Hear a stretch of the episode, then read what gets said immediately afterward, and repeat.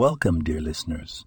Today, let's delve into the heartwarming mitzvah of charity, a cornerstone of Jewish life. The Talmud in Tractate Shabbat 63 uh, teaches us a profound lesson.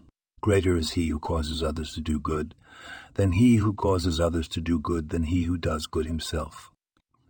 What does this mean for us? It means that while giving charity is indeed a great deed, inspiring others to give, or enabling them to do so is even greater. This teaching transforms our approach to generosity. It's not just about the act of giving, but also about the ripple effect we create. When we encourage our friends, family, or community to join in acts of kindness, our single act of kindness, our single act of charity becomes a catalyst for a multitude of good deeds. Just imagine the impact we can have if we not only give, but also multiply the giving around us.